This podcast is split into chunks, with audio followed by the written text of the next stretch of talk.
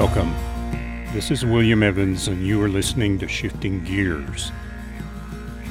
Our guest today was elected the 38th governor of Colorado three times. Welcome, Governor Richard Lamm. Thank you. Appreciate it. We're doing a series of conversations about trust.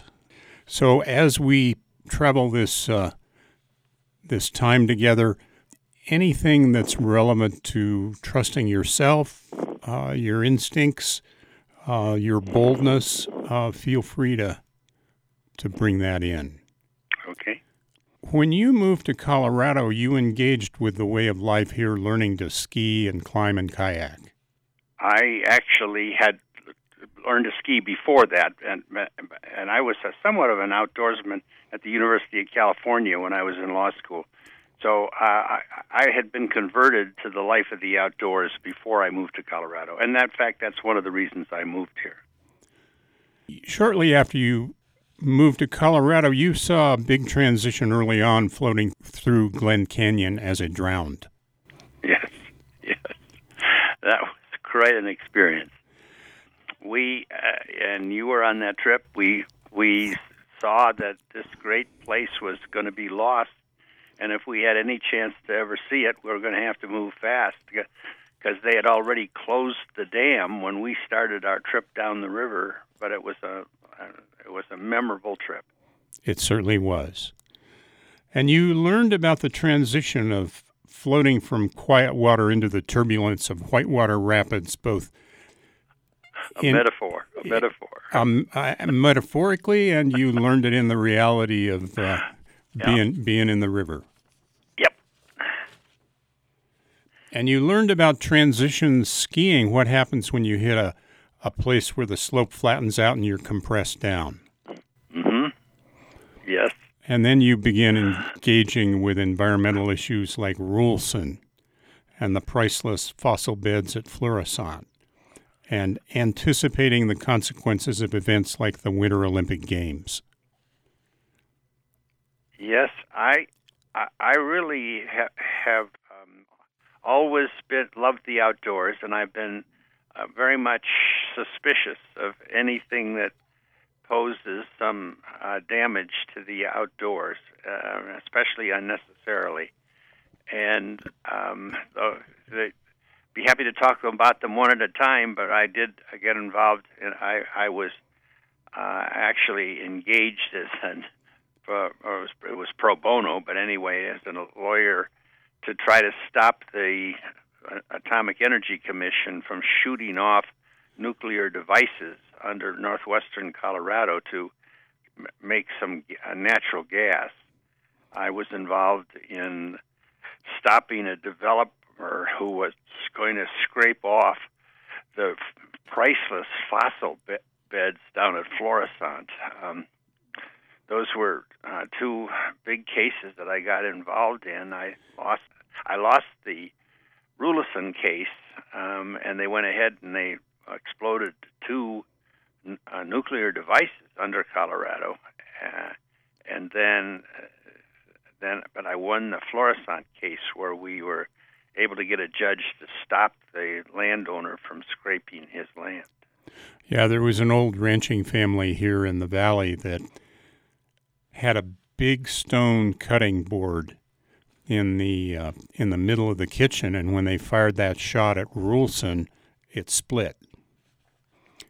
Isn't that interesting? Yeah. Fractured, fractured right down the middle, and it's kind of it's a a dramatic uh, example of how everything is interconnected. And and the un- law of un- unanticipated consequences too. I think that you know the um, the the idea at any point that they could have, on a large scale, do you know have set off one nuclear bomb after another under Colorado to get gas that ultimately was found it to be tritiated, which is uh, radiated gas. Um, I mean, you just wonder where those people's heads were. Well, and they, they cut a railroad right away with nuclear weapons before that.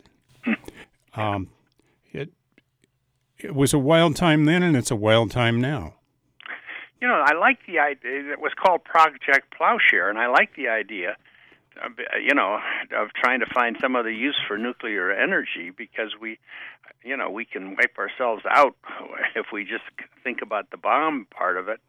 But a lot of this stuff was, you know, they were talking about building whole harbors someplace, and that uh, uh, you need a new harbor along your coast. We'll make you one with nuclear devices. I mean, you I, I just do, still shake my head. I I appreciate the fact they're trying to do something useful and peaceful, but I they sure made some wrong mistakes. And the critical thing is, are we going to learn from our mistakes? So I want to, with that background, I want to come right into the present moment and and today you as an elder still enjoy an active life. You've seen a lot of change. And you've seen enough to know we don't live in an ordinary time right now. Right. I sure do. So we're in a transition, a, a big one, involving every dimension of our lives and world. Yep.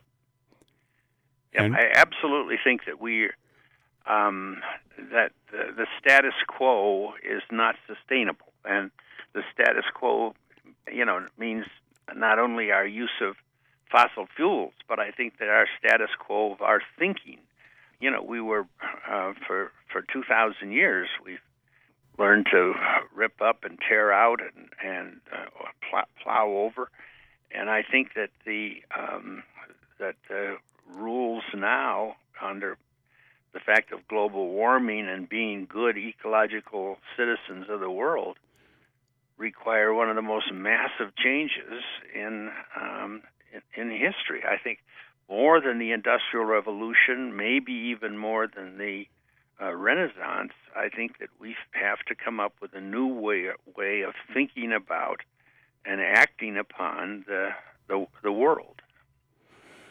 Yeah, it for some people it's more remembering what their uh, what their ancestors knew, and for the rest of us, it may be recognizing the mistakes inherent in uh, constructing a harbor with nuclear weapons. Right. There's a very interesting organization in Kansas um, called the Land Institute. Yes. And, uh, I've they, been there. They are trying to find new ways to make uh, wheat uh, a perennial so that they don't have to plant it every year. It's really it's amazing the kind of things that people are uh, they're trying to find ways you know, to feed a hungry world, and and I, I just I really enjoy the, the creativity of some people that are, have have grand ideas and are pursuing them. Well, and and the flow of that creativity is going to make the difference because the the instability inherent in a crumbling status quo either means our creativity gets in, in rhythm and partnership with Mother Earth, or large numbers of people fall down or they feel let down by their leaders. I think that that's those are great words that you put just put together, and they're so true. Um, we don't have the option of just not not doing nothing. We are on a road to destruction. I don't know uh, that destruction. I hope isn't going to be to blow ourselves up. That could happen much faster, but we don't have very much time. The scientists tell us we have 12 years to get our carbon emissions um, dramatically reduced, or we're simply going to heat ourselves off this planet. In fact, we're already starting right now. There's massive movements of people in sub-Saharan Africa, and I, I think that this is uh, a, a very creative and challenging time uh, to be alive. And I, I think that sort of no generation in a long time, at least since 1939 or something, with the World War facing us, has has as as much, I suppose, you can say, you know, challenges, but I also say that uh, to be opportunity.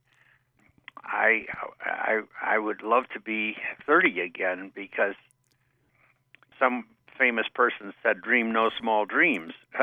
you know, if you if you can accomplish what you've set your goal within a lifetime, you've chosen too small a goal.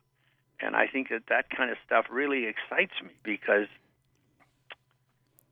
you know a large a large problem like global warming is worthy of our endeavors. And maintaining stability through a transition is a is a big deal, and you know what it's like whether you have an, a roll in the river in your kayak or whether you just swim and you're out there in the turbulence and you've lost your benefit of of being able to control your direction. Yes, I you know when you look at the rate and pace of change, um, there's a guy named Ray Kurzweil who's a futurist, and he says that we're going to see as much change in the first 21 years of this century as we did in the whole 20th century, and then in the next 14 years, 14 years, we're going to see as much change as the last century, and then in the next seven years, and on it goes. And he says that you know we're going to see a thousand times more change in this century we're living in than the last century. And it's the question you raise: How do we keep our stability amid such rate of change? Well, you've continued to engage with change as you saw it happening now we have to look further ahead and engage with change to see see where it's carrying us. It's it's like we're in lava falls. You know, I, I you know, I'm proud of what I've done, and I did my best in the in the, in the, that I could on in various issues. But when I when I look at how gargantuan an issue it is to change people's whole thinking of things. You know, they're they're, they're uh, we're we're the, the automobile has become such a part of our lives. The the high um, living standards, which I don't, which I'm very happy for, but I'm afraid, you know, the idea that everybody could live in a 2,400 square foot house. Um, they, and and drive two cars, you know, we're going to have to come up with new lifestyles. This is William Evans. You're listening to Shifting Gears and a conversation with Governor Richard Lamm. So you're anchored in your in your childhood connection to nature. Mm-hmm. And I am. And that continues to inform your ability to make life sustaining choices.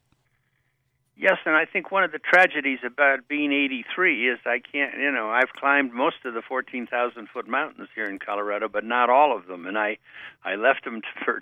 I have a couple of really tough ones to go that I'm not going to be able to do, and I would have loved to have been the first governor to climb all of our 54, 14,000 foot peaks, but never, nevertheless, life has been very good to me, and um, I, I, I just wish I could interact with nature more than I do.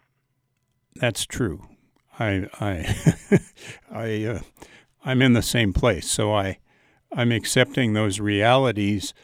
But what we can do as as elders is to uh, speak from the platform that's available about the the transition we're in and the, probably the transition that's going to be necessary from winning contests to learning how to be able to live in partnership with the earth and with life. Yes. Somebody once said that maturity is a recognition of your limitations.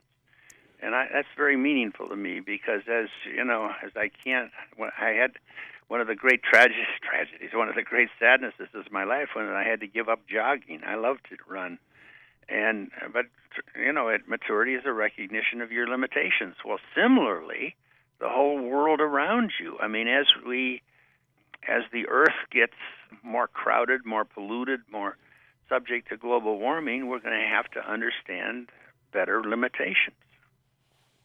I think we're going to have to learn how to to live in partnership in a way we've forgotten. I think our ancestors knew how to do that. Mm-hmm. And we have this wonderful guy up, upstream, Tom Crum, and he learned at an early age the magic of conflict and the skill of blending with an aggressor without giving up his authentic identity. Right. Yes, I know Tom. And that's a powerful teaching because uh, what do you have to say as an experienced elder to young people today? What's what's critical going into the turbulence we're entering into?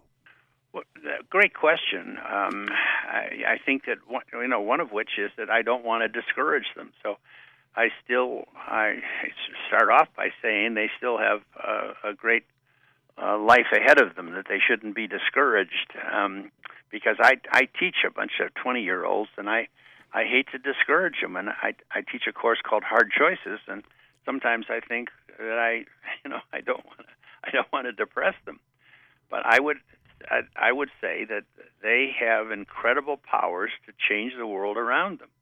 That that that um, that's this is an exciting time. There's a lot of people uh, in the world that envy their their power because they they live in a country where change can happen, and you can affect the the world around you. And so I you know I really tell young people that first of all, there's nothing been more important in my life, nothing I've been more proud of than the, the uh, ability to get involved in public policy and try to change the world for the better. Number two, that they can do it also. And number three, don't get discouraged. And you've shared with me, and you've, you've reiterated it in what you've just said, that you don't want to discourage young people, but you have to speak the truth. And yet, potency of an elder's recognition of some some spark you've got, as as you told me, David Brower recognized in you and said, "I I want you to come work with me," and you said no, but it was also a life changing acknowledgement. It's a it's a fine line to walk because I do want to teach the magnitude of the various problems, whether that's Social Security, the the whole entitlement problem that America faces, uh, the amount of debt that we're leaving the next generation. But more important to me is the, the natural world. No matter what happens to Social Security, if the world goes on, then you know at least at least we're in the game. So I think that we have lots of problems uh, facing our society. No generation is. Uh, is problem free. They all face a variety of different problems. But all of a sudden, uh, right now, the current generation faces a problem, the magnitude of which uh, pales in the comparison to the, the previous problems.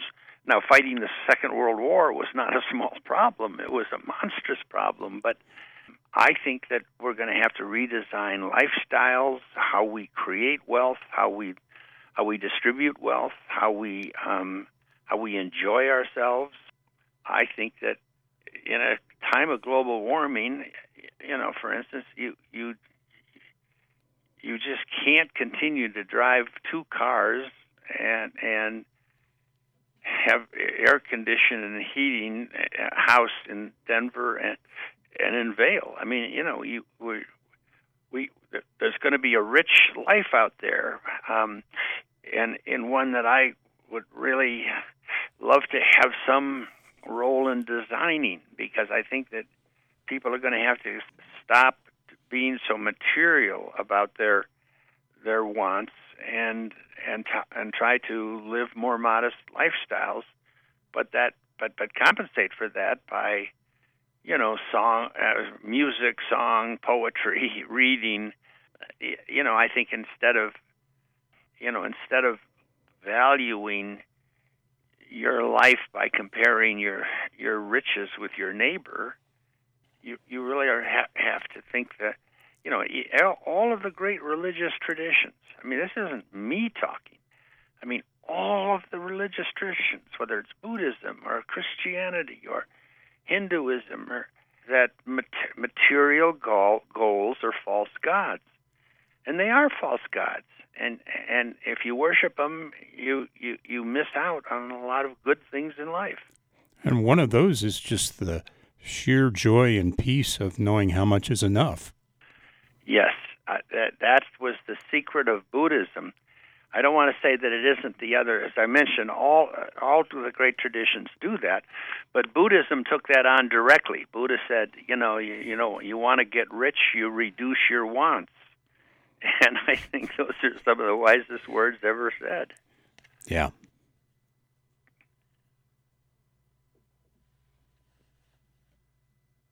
What do you say to your children and your grandchildren? Yes, we're wrestling with that right now. And I've had lots of practice with wrestling with this problem because I've I, you know, I've been teaching students for 40 years. But uh, you know, my I, there's only certain amount that you can do. I, I Dottie and I both came to Colorado because we love the outdoors and we spent a life skiing, climbing, and running rivers. And um, none of, neither of our kids do that. Now they have their own wonderful goals and, and recreations, and I am not criticizing them, but I just it just shows you that um, you know your children children have minds of their own. They but certainly do. do. yeah, I, I I try to be very careful to um, tell them that whatever their um, immediate uh, interests and passions are, that they're they're going to have to play a role in saving the world because their their time in history. You know, we all we all step into the stream of history at a particular point in time, and you know if you if you stepped in history as a 21 year old in 1939, um, you you were subject to a Second World War. If you step into history as a 21 year old in 2019, um, all of a sudden the, that stream of history is presents you with a different course, a different set of challenges. Uh, your your kayak metaphor is very relevant here, and that they have to. Um, you don't get to choose your time in history. You don't get to choose the problems that you face you might get to choose the, what you spend the time on, but you're faced with when you in 19, 2019 you're faced with global warming and and and all of the things that flow from that. From your perspective, what do you think are going to be the critical skills for this transition and and the creative resolution of a stabilized population and carrying capacity relationship? You know, that's such a great question because you can. Um, let me let me answer it in a couple of ways. Number one, I think I'd urge people to get involved. Teddy Roosevelt has this has this great statement. You know, you get involved in the passion of one's times, at the risk of uh, being judged never to have really lived. And I believe that young people have to get involved in the passion of one's times. And there's, you know, there, there's nothing, nothing better. You you can see that in the civil rights movement. All of the people that marched for uh, civil rights and equality. You can see that in people today that are trying to find um, different different ways to stop the the carnage of guns. I I just think that if you don't get involved in some of the passions of your times, you're missing a great deal. Yes. Yeah, and and there's so many it's really lining up your authentic identity with your gifts and what calls to you because there's so much to be done and it's only going to happen and we're only going to make the transition if we really engage with what we've got. That's that again. That's very well said, Will. That's very well said. Well, thank you, Governor. Um, I think that you um, that that you've you've also the thing that discourages me right now is that I think we're on the absolutely what we've been talking about is the right track. The dilemma is that some of these problems are so overwhelming so you, if you're sitting in 1939 and you say there's going to be a war coming, you know, there's sort of very little you can do to stop it. You, you know, you have to you have to do do the best you can. But and I think right now I would love. I think everybody ought to think about how you make a uh, how you make a smaller footprint on the earth and how you live ecologically better to the earth. But if you take as a goal stopping global warming, you know you're likely to be discouraged. And so I think it's the old statement: How do you eat a eat a whale? You know, a mouthful at a time. And I think that that's what you do on some of these problems. There's so many different things that need to be done to make us ecologically sound that there's just if you don't don't set too big a don't set an impossible goal i guess is what i'm saying. Right. I i was very grateful for uh, the advice i got. Just all you need to do is take one step at a time. Yep. That's it's amazing. Some of the best advice is so simple. Thank you so much. Mm-hmm. this is william evans. You've been listening to shifting gears and a conversation with richard lamm the 38th governor of colorado this is KDNK. Thank you for listening.